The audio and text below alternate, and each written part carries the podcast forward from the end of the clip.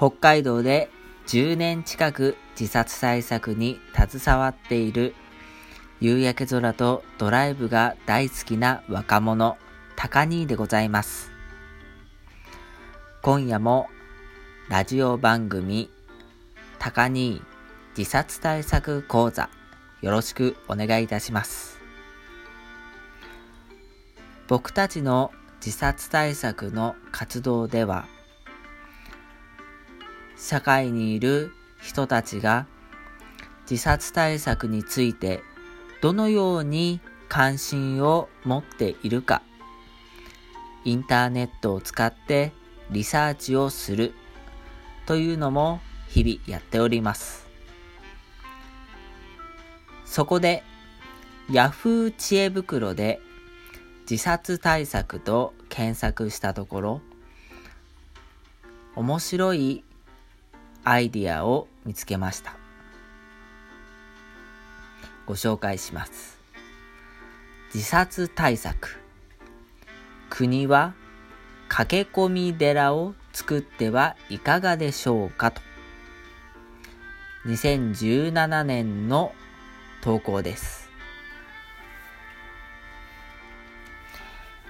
駆け込み寺とは何か困った時に相談に乗ってくれる人や組織を指す場合と、逃げ場を指す場合とがあります。前者では相談支援機関が該当しますので、例えば、市役所の相談窓口、保健センターの心の相談窓口、命の電話、地域包括センター、その他、えー、様々な相談機関が全国にたくさん数えきれないほどあります。これらも駆け込み寺の一つと指すことができます。後者の逃げ場を書き込み寺として指す場合は、こちらの方が駆け込み寺という言葉の表現として、えー、とてもマッチしているような気がしませんか？駆け込む寺なんです。駆け込むということは何かに追われている。何かから逃げたい。助けてほしい。SOS を受け止めてくれる場所。ということで、逃げ場。どうでしょうか？僕はマッチしてるような気がします。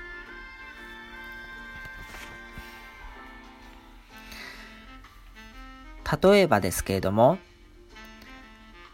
キリスト教会やお寺などの宗教団体が駆け込み寺の役割を担っているという可能性もありますが、駆け込んだ先の施設で一定期間生活させてもらえるか調べてみたところなかなか情報が出てきません。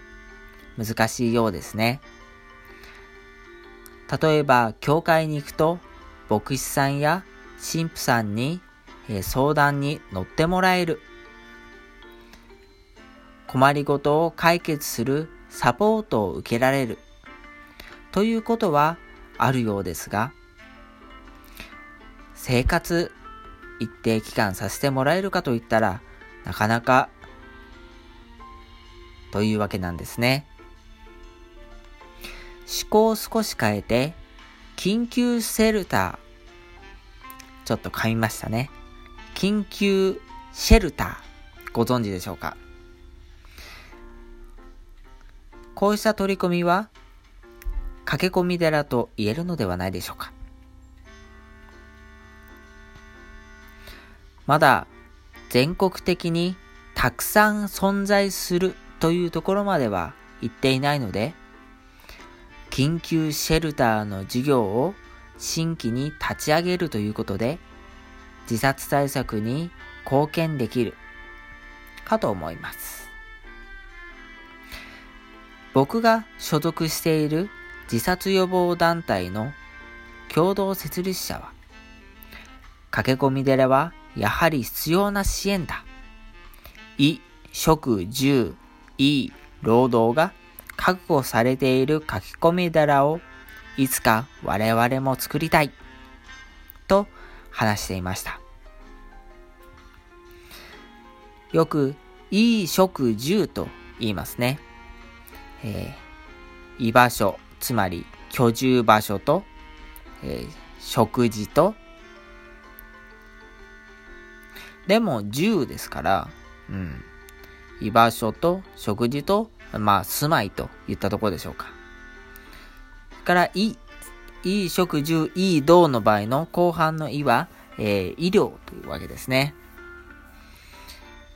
そして、働く場があるかということです。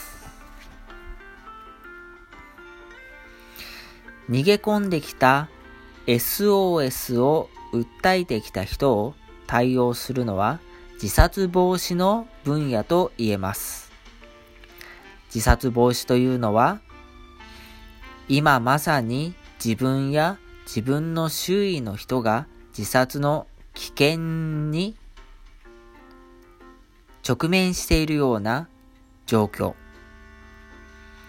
それに対して介入をして、えー、自殺に陥らないようにそれを阻止するという行動が、えー、自殺防止なんです、えー、まさにそうだと思いませんか？しかし、もう一方で、駆け込み寺という安心なそう安心な存在があるからこそ頑張れるという人もいるでしょう。転落した時にセーフティーネットがあるからこそ安心して頑張れるという生命の保障とも言えましょうか。それは自殺予防と言えると思います。皆さんも駆け込み寺を自殺対策として考えたい場合は、ぜひセーフティーネットという観点から捉えてみることをお勧めします。それでは今夜はこの辺でご清聴ありがとうございました。